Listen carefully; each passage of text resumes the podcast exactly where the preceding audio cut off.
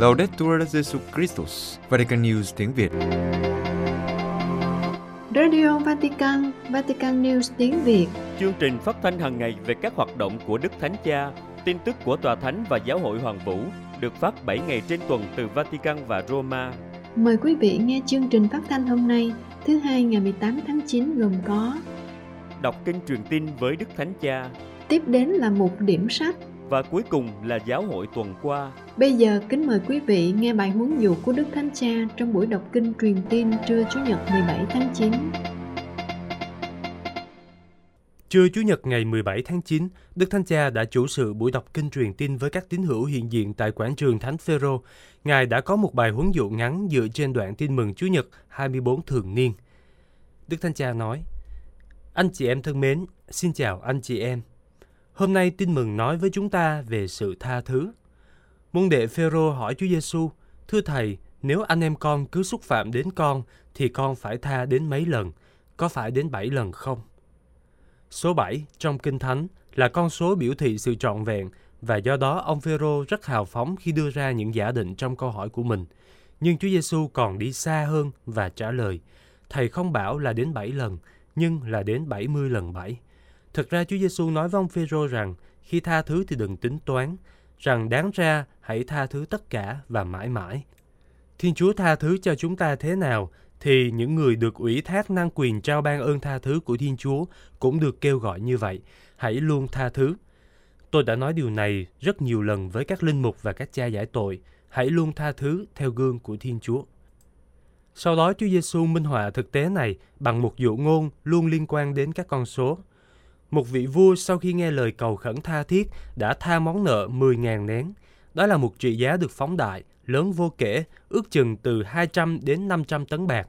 Đó là một món nợ không thể trả được dù phải làm việc cả đời. Thế nhưng người chủ đó, hình ảnh của Chúa Cha trên trời, đã tha thứ cho con nợ chỉ vì lòng thương xót thuần túy. Tuy nhiên, người đầy tớ đã được tha nợ này lại không tỏ lòng thương xót đối với người bạn mắc nợ mình 100 quan tiền. Đừng quên cách cư xử của Thiên Chúa.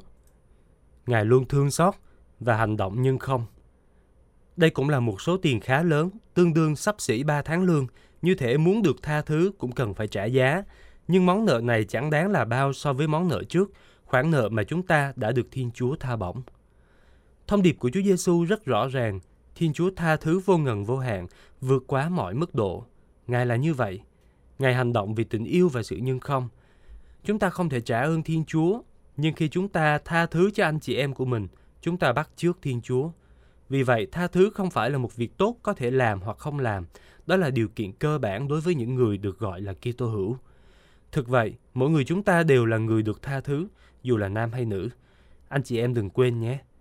Thiên Chúa đã hiến mạng sống của Ngài cho chúng ta và không cách nào chúng ta có thể đền bù được lòng thương xót của Ngài, lòng thương xót mà Ngài không bao giờ rút khỏi trái tim Ngài. Tuy nhiên, bằng cách đáp lại tình yêu nhân không của Ngài, nghĩa là bằng việc tha thứ cho nhau, chúng ta có thể làm chứng cho Thiên Chúa bằng cách gieo mầm sự sống mới xung quanh chúng ta. Thực ra, ngoài sự tha thứ thì không có hy vọng nào cả, không có tha thứ thì không có hòa bình.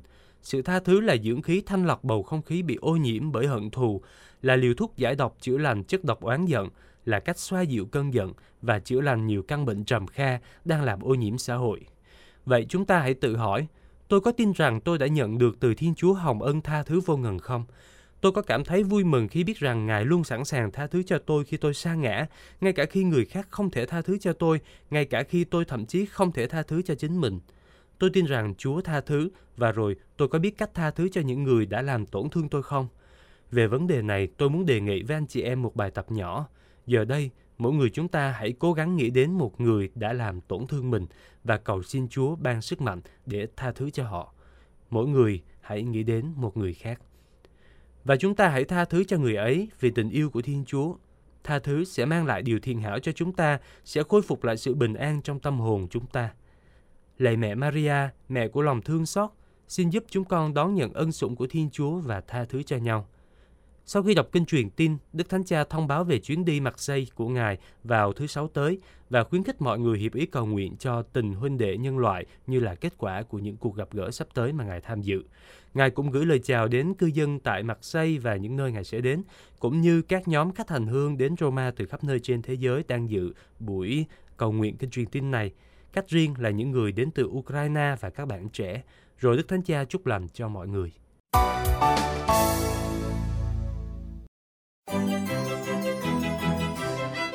Vatican News tiếng Việt Chuyên mục Điểm sách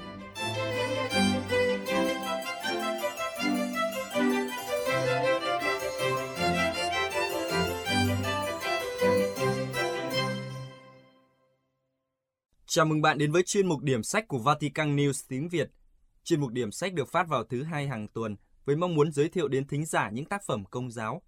Chúng tôi hy vọng rằng chuyên mục sẽ mang đến cho bạn những cuốn sách hay và ý nghĩa, ở giúp thăng tiến đời sống đức tin cũng như cổ võ những giá trị Kitô giáo và nhân văn. Kính chào quý thính giả. Tuần này chúng ta cũng đến với tác phẩm Tâm nguyện thời gian cho Thiên Chúa, hướng dẫn đời sống tâm nguyện. Tác giả Jacques Philippe do Đức ông Phêrô Nguyễn Chí Thiết chuyển ngữ.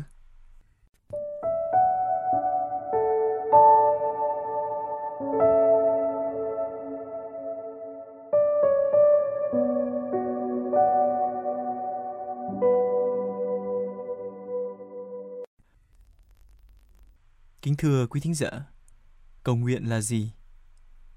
Thực ra có rất nhiều định nghĩa, nhưng đa số các nhà tu đức và linh đạo đều đồng ý rằng cầu nguyện là nâng tâm hồn lên cùng Chúa. Định nghĩa này phổ thông và cô động ý nghĩa nhất. Cầu nguyện có thể là khẩu nguyện hay tâm nguyện.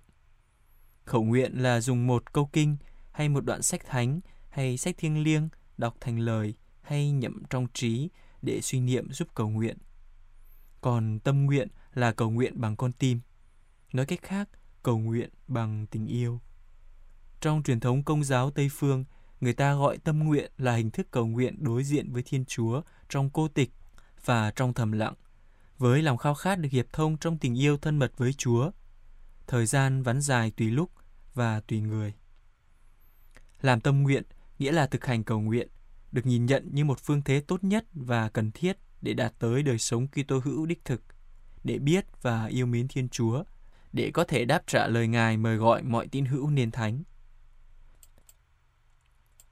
Được thuyết phục bởi khao khát này, tác giả muốn trình bày trong tập sách nhỏ bé này một vài lời khuyên và hướng dẫn thật đơn giản, hầu giúp mọi người có thiện chí và ao ước cầu nguyện, dễ dàng dấn thân bền đỗ trên con đường tâm nguyện mà không bị những khó khăn chán nản bỏ cuộc. Chúng ta cùng đi vào nội dung của tác phẩm. Trong chương thứ nhất với tựa đề Tâm nguyện không phải là một kỹ thuật nhưng là một hồng ân, tác giả minh định rằng tâm nguyện không phải là một yoga Kitô giáo. Để bền đỗ trong đời sống tâm nguyện, cần tránh những lệch đường ngay từ đầu. Cần phải hiểu điểm chuyên biệt của cầu nguyện Kitô giáo hoàn toàn khác biệt với những cách thực hành tâm linh khác. Càng phải phân biệt hơn nữa, bởi vì trước chủ thuyết vật chất hóa của văn hóa hiện đại, con người thời nay khao khát đấng tuyệt đối, khao khát thần bí, khao khát hiệp thông với đấng vô hình. Đó là điều tốt, nhưng lại thường xuyên trạch đường, rơi vào những con đường gây thất vọng, đôi khi còn rất tai hại. Chân lý nền tảng đầu tiên cần nắm vững, nếu không người ta sẽ lạc xa chính đường. Đó chính là đời sống tâm nguyện, hay nói cách khác đời sống chiêm niệm, không phải là kết quả của một kỹ thuật, nhưng là một hồng ân đến từ Thiên Chúa. Hay nói khác đi, phương pháp tâm nguyện tốt nhất là không có phương pháp. Bởi vì tâm nguyện không đạt tới bằng nhân lực, hay bằng một chiêu thức nào đó. Một danh từ thường được dùng ngày nay. Không có phương pháp tâm nguyện nào hết. Theo ý nghĩa là không có một bộ chiêu thức nào để áp dụng cho việc cầu nguyện có kết quả. Cầu nguyện chiêm ngắm đích thực là một hồng ân Chúa ban một cách nhưng không. Nhưng vấn đề là phải biết đón nhận hồng ân ấy như thế nào.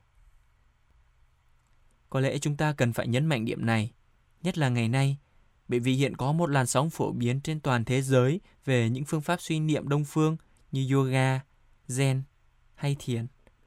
Bởi vì tâm thức hiện đại muốn dùng các kỹ thuật vì họ luôn luôn bị cám dỗ bởi trí năng con người muốn làm cho đời sống, ngay cả đời sống tâm linh, trở thành một cái gì có thể thao tác theo ý mình.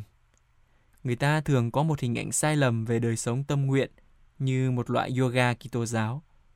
Người ta đã muốn cầu nguyện như là cách dùng một số phương thế tập trung tư tưởng để suy ngắm, một số kỹ thuật về hơi thở, một số thế hay một số thái độ mà thể xác lặp đi lặp lại.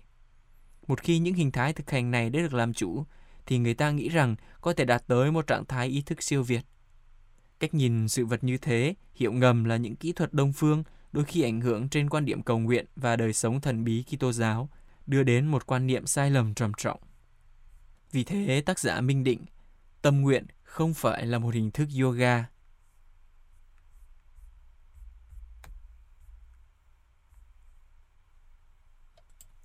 Chúng ta cùng đi vào phần mục lục của tác phẩm. Tác phẩm gồm 5 chương chính và 2 phụ chương. Trong chương thứ nhất, tác giả xác định tâm nguyện không phải là một kỹ thuật nhưng là một hồng ân. Để rồi đặt ra câu hỏi trong chương 2, phải dùng thời gian tâm nguyện như thế nào? Chương thứ ba nói về biến thiên của đời sống tâm nguyện, tức từ trí năng đến con tim. Trái tim bị chấn thương. Tim ta và trái tim của hội thánh. Chương 4 nói về những điều kiện vật chất của việc tâm nguyện, như thời gian, nơi trốn và những thái độ thể lý.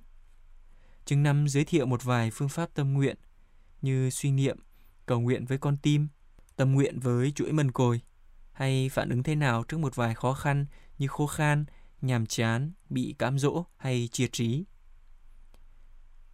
Tác phẩm còn có hai phụ chương. Phụ chương 1 giới thiệu phương pháp suy niệm theo linh mục Leberman và phụ chương 2 tập thực hành việc hiện diện trước mặt Thiên Chúa.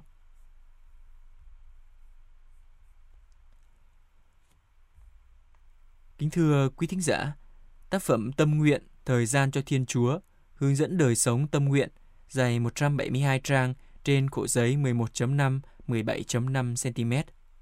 Tác phẩm hy vọng là một con đường để giúp các Kitô hữu có thể đi vào đời sống tâm nguyện một cách thế kết hợp mật thiết hơn với Thiên Chúa. Kính thưa quý thính giả, không phải cuốn sách nào cũng phù hợp với tất cả mọi người, hay cũng không có người nào phù hợp với mọi cuốn sách. Nếu sau khi đã nghe mục điểm sách tuần này và bạn phân vân không biết liệu tác phẩm Tâm nguyện, thời gian cho Thiên Chúa, hướng dẫn đời sống tâm nguyện có phù hợp với mình hay không, bạn có thể tìm đọc tại các nhà sách công giáo hay tra cứu trên Internet để tìm hiểu thêm về tác phẩm trước khi có quyết định cuối cùng. Hoặc có thể chờ một tác phẩm tiếp theo sẽ được giới thiệu vào tuần tới. Cảm ơn quý thính giả đã lắng nghe. Xin chào và hẹn gặp lại.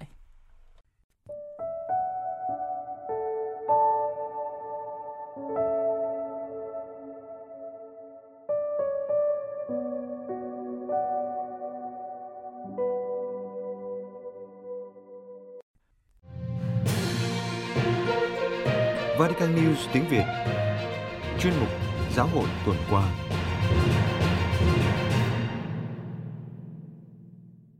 Vatican khẳng định không nhận tiền hay đầu tư của Nga.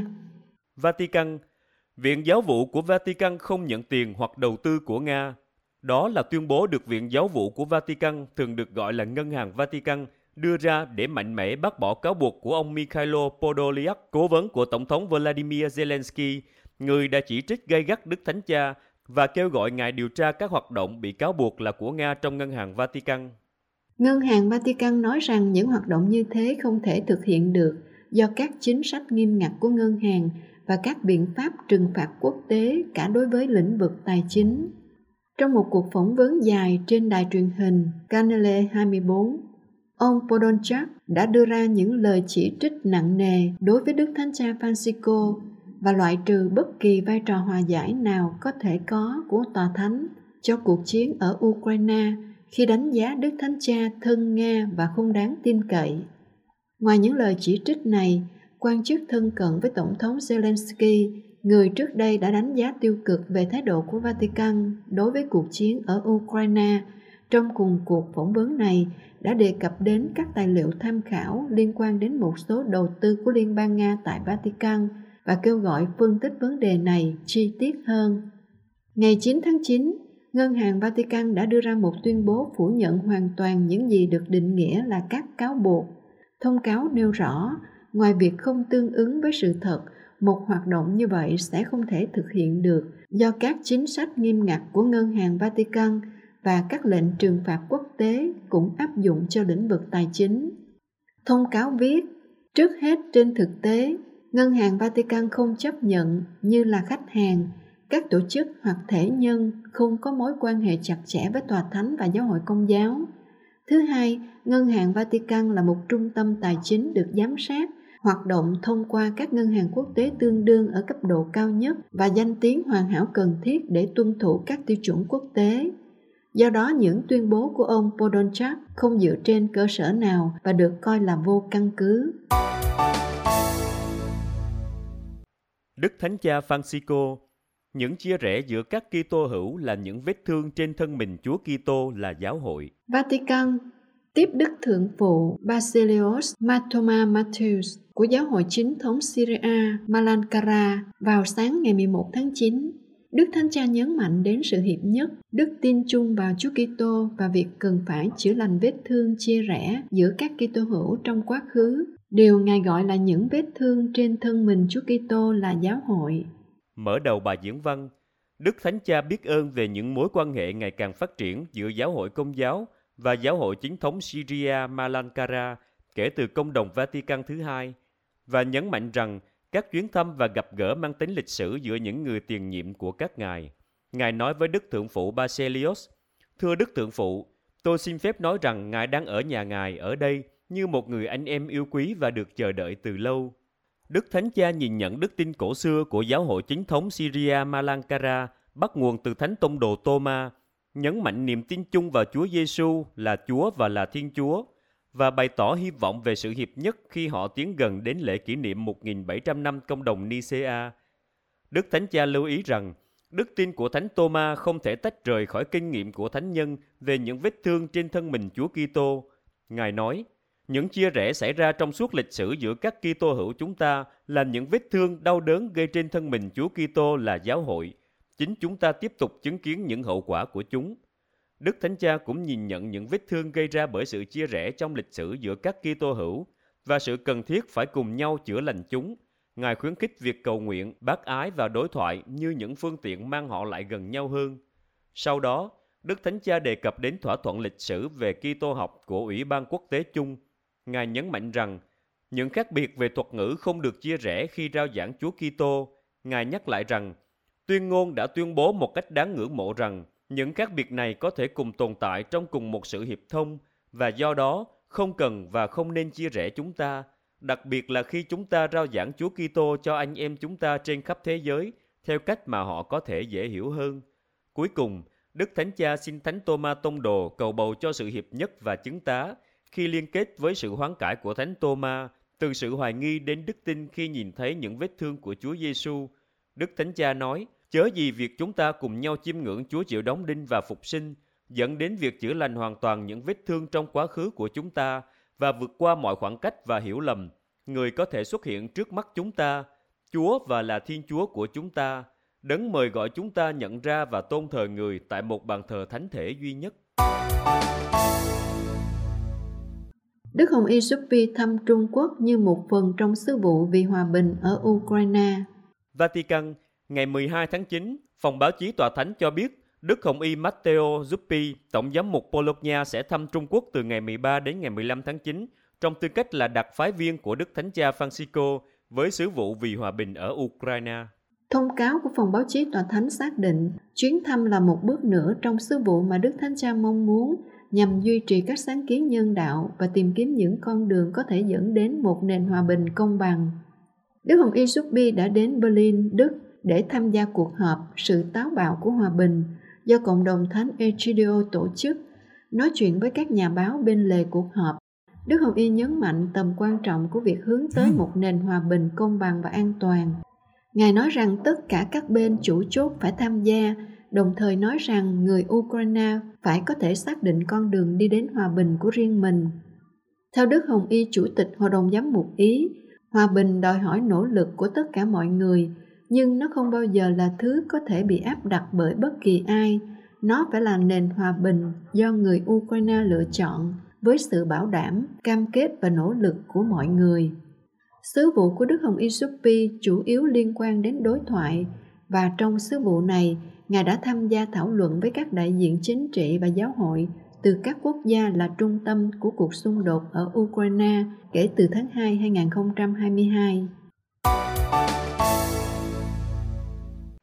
Indonesia sẽ chính thức sử dụng thuật ngữ Jesus Christus khi đề cập đến Chúa Giêsu thay vì thuật ngữ Hồi giáo. Indonesia trong một thông cáo vào ngày 12 tháng 9, Bộ trưởng điều phối phát triển con người và văn hóa Muhajir Effendi cho biết nhằm đáp lại yêu cầu của các Kitô hữu, chính phủ đã quyết định chính thức thay thế thuật ngữ Hồi giáo Isa al-Masih thành Jesus Christus thuật ngữ chính thức mà các Kitô hữu Indonesia sử dụng khi đề cập đến Chúa Giêsu Kitô.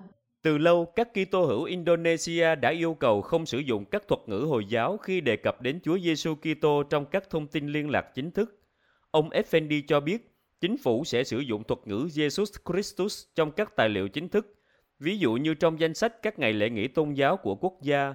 Ông Saiful Rahmat Dasuki, Thứ trưởng Bộ Tôn giáo, cho biết sự thay đổi này được khởi xướng bởi đề xuất của các Kitô hữu tin lành và công giáo. Theo họ, tên được chọn để gọi nên được thay đổi theo những điều họ tin tưởng. Trong lịch chính thức của Indonesia, chính phủ xác định ba ngày lễ nghỉ quốc gia liên quan đến Kitô giáo là lễ Giáng sinh, thứ sáu tuần thánh và lễ thăng thiên. Trước đây, những ngày lễ này được gắn với thuật ngữ Isa al-Masih, do đó các ngày lễ lần lượt được gọi là ngày sinh của Isa al-Masih, sự chết của Isa al-Masih và sự thăng thiên của Isa al-Masih. Cha Bernardinus Andreas Atawolo, giảng viên thần học tín lý tại trường triết học Diyakara, có trụ sở tại Jakarta, đánh giá cao sự thay đổi này. Cha nói, danh từ Chúa Giêsu Kitô chứa đựng một ý nghĩa gần gũi hơn với tâm hồn người Kitô hữu. Danh từ nói đến thiên tính của Chúa Giêsu, người là Chúa Kitô đấng cứu độ thế giới. Franciscus Bojas, một nhà thần học giáo dân ở Tây Java cho biết, đây là một bước đột phá dũng cảm vì quyết định này giả định một số nền tảng thần học đặc biệt. Theo ông, đó là sự thừa nhận rằng Chúa Giêsu của Kitô hữu không giống với Isa của truyền thống Hồi giáo. Ông nói thêm, mặc dù người ta thường nói rằng Isa và Chúa Giêsu giống nhau, nhưng thực ra là khác nhau, không chỉ về mặt thần học mà còn về mặt xã hội học. Do đó, theo ông Bogias, sự thay đổi thuật ngữ này là một bước đáng hoan nghênh, mô tả sự hiểu biết và kinh nghiệm về đức tin Kitô giáo dựa trên Kinh Thánh. Tòa Thánh nhắc lại, nhân quyền bắt nguồn từ phẩm giá con người. Geneva, ngày 13 tháng 9, phát biểu tại phiên họp thứ 54 của Hội đồng Nhân quyền của Liên Hợp Quốc, Đức Tổng giám mục Ettore Balestrero, quan sát viên thường trực của Tòa Thánh tại trụ sở Liên Hợp Quốc ở Geneva, Thụy Sĩ, nhắc lại rằng Phá thai không phải là một quyền của con người chỉ bởi vì đa số quốc gia khẳng định, bởi vì nhân quyền bắt nguồn từ phẩm giá con người. Sau khi nhắc lại trong năm 2023, cộng đồng quốc tế và hội đồng sẽ kỷ niệm 75 năm tuyên ngôn quốc tế được thông qua. Đức Tổng giám mục Balestero nhấn mạnh rằng nhân quyền không chỉ đơn giản là một đặc quyền được trao cho các cá nhân bởi sự đồng thuận của cộng đồng quốc tế. Đúng hơn, nhân quyền là biểu hiện của những giá trị khách quan và không tùy thuộc thời gian cần thiết cho sự phát triển con người điều này có nghĩa là ngay cả khi một xã hội hoặc cộng đồng quốc tế từ chối công nhận một hoặc một số quyền có trong tuyên ngôn thì sự từ chối này sẽ không làm giảm giá trị của quyền đó và cũng không miễn cho bất kỳ ai việc phải tôn trọng quyền đó. Cũng như vậy cái gọi là quyền mới không có được tính hợp pháp chỉ vì đa số cá nhân hoặc quốc gia khẳng định chúng. Theo Đức Tổng Giám mục, ví dụ đáng chú ý nhất về quan niệm sai về quyền này được thể hiện bằng khoảng 73 triệu sinh mạng con người vô tội bị gián đoạn sự sống từ trong bụng mẹ mỗi năm với lý do được cho là quyền phá thai. Đề cập đến kỷ niệm tuyên ngôn được thông qua, quan sát viên thường trực của Tòa Thánh nhấn mạnh rằng thật là bi thảm vì sau 75 năm, nhiều anh chị em chúng ta vẫn phải chịu đựng chiến tranh, xung đột, nạn đói, thành kiến và phân biệt đối xử. Vì thế, kỷ niệm này sẽ mang đến một cơ hội quan trọng để suy nghĩ về những nguyên tắc cơ bản làm nền tảng cho việc bảo vệ nhân quyền. Đức Tổng giám mục giải thích rằng để chống lại xu hướng phân biệt đối xử và gạt ra bên lề những người dễ bị tổn thương nhất, điều cần thiết là phải áp dụng một lựa chọn ưu tiên cho người nghèo và những người bị gạt ra bên lề xã hội để hỗ trợ các quyền phổ quát của họ và cho phép họ sống sung túc và đóng góp cho công ích như Đức Thánh Cha đã nhiều lần kêu gọi chống lại nền văn hóa dùng rồi vứt bỏ. Các giám mục Argentina khẳng định không ủng hộ bất kỳ ứng viên tổng thống nào. Buenos Aires, các giám mục Argentina tuyên bố không ủng hộ bất cứ ứng cử viên tổng thống nào và kêu gọi các ứng cử viên đối thoại nỗ lực vì hòa bình xã hội. Vào ngày 22 tháng 10 tới, quốc gia châu Mỹ Latin sẽ có cuộc bầu cử tổng thống. Trước những chỉ trích của một số ứng cử viên đối với giáo hội và Đức Thánh Cha, Đức cha Oscar Vicente Ojea, giám mục của San Siro và chủ tịch Hội đồng Giám mục Argentina đã đưa ra một tuyên bố đại kết và liên tôn về đối thoại, trách nhiệm và dấn thân cho một thời điểm đặc biệt của đất nước, trong đó toàn thể xã hội phải đảm nhận cam kết chung. Đức cha chủ tịch cho biết tuyên bố này sẽ được gửi đến tất cả các ứng cử viên tổng thống. Trong tài liệu các giám mục khẳng định rằng không thể xây dựng một đất nước mà không có đối thoại và bằng những lời lăng mạ, la hét và loại trừ. Hơn nữa, bầu khí bạo lực trong cách thể hiện của các ứng cử viên không giúp ích gì cho hòa bình xã hội. Về những lời phát biểu chống lại Đức Thánh Cha trong chiến dịch bầu cử, Đức cha San Isidro nhận xét, nhiều lần Đức Thánh Cha đã bị một số phương tiện truyền thông ngược đãi một cách có hệ thống. Điều này làm cho lời nói và tư tưởng của Ngài ít được lan truyền rộng rãi. Trái lại, họ chỉ tập trung vào những chi tiết nhỏ được một bộ phận báo chí săn đón với ý định xấu. Đức cha Okea nói rõ rằng, Trước một hành động có trách nhiệm to lớn như bỏ phiếu, chúng tôi tôn trọng ý muốn của người dân. Giáo hội cố gắng hướng dẫn các tín hữu bằng các giá trị của tin mừng, nhưng không ủng hộ bất kỳ ứng viên cụ thể nào, vì đó không phải là sứ vụ và không phù hợp với chúng tôi. Sứ vụ của chúng tôi là một vụ, và mặc dù việc nêu ra những nguyên tắc này có thể gây khó chịu, hoặc chính các ứng viên có thể bày tỏ sự bất đồng của họ, nhưng chúng tôi sẽ không từ bỏ ơn gọi chính yếu là loan báo tin mừng một cách tự do.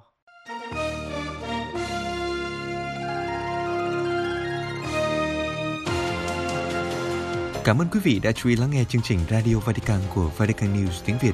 Xin Thiên Chúa chúc lành cho quý vị và toàn gia quyến. Laudetur Jesu Christus, ngợi khen Chúa Giêsu Kitô.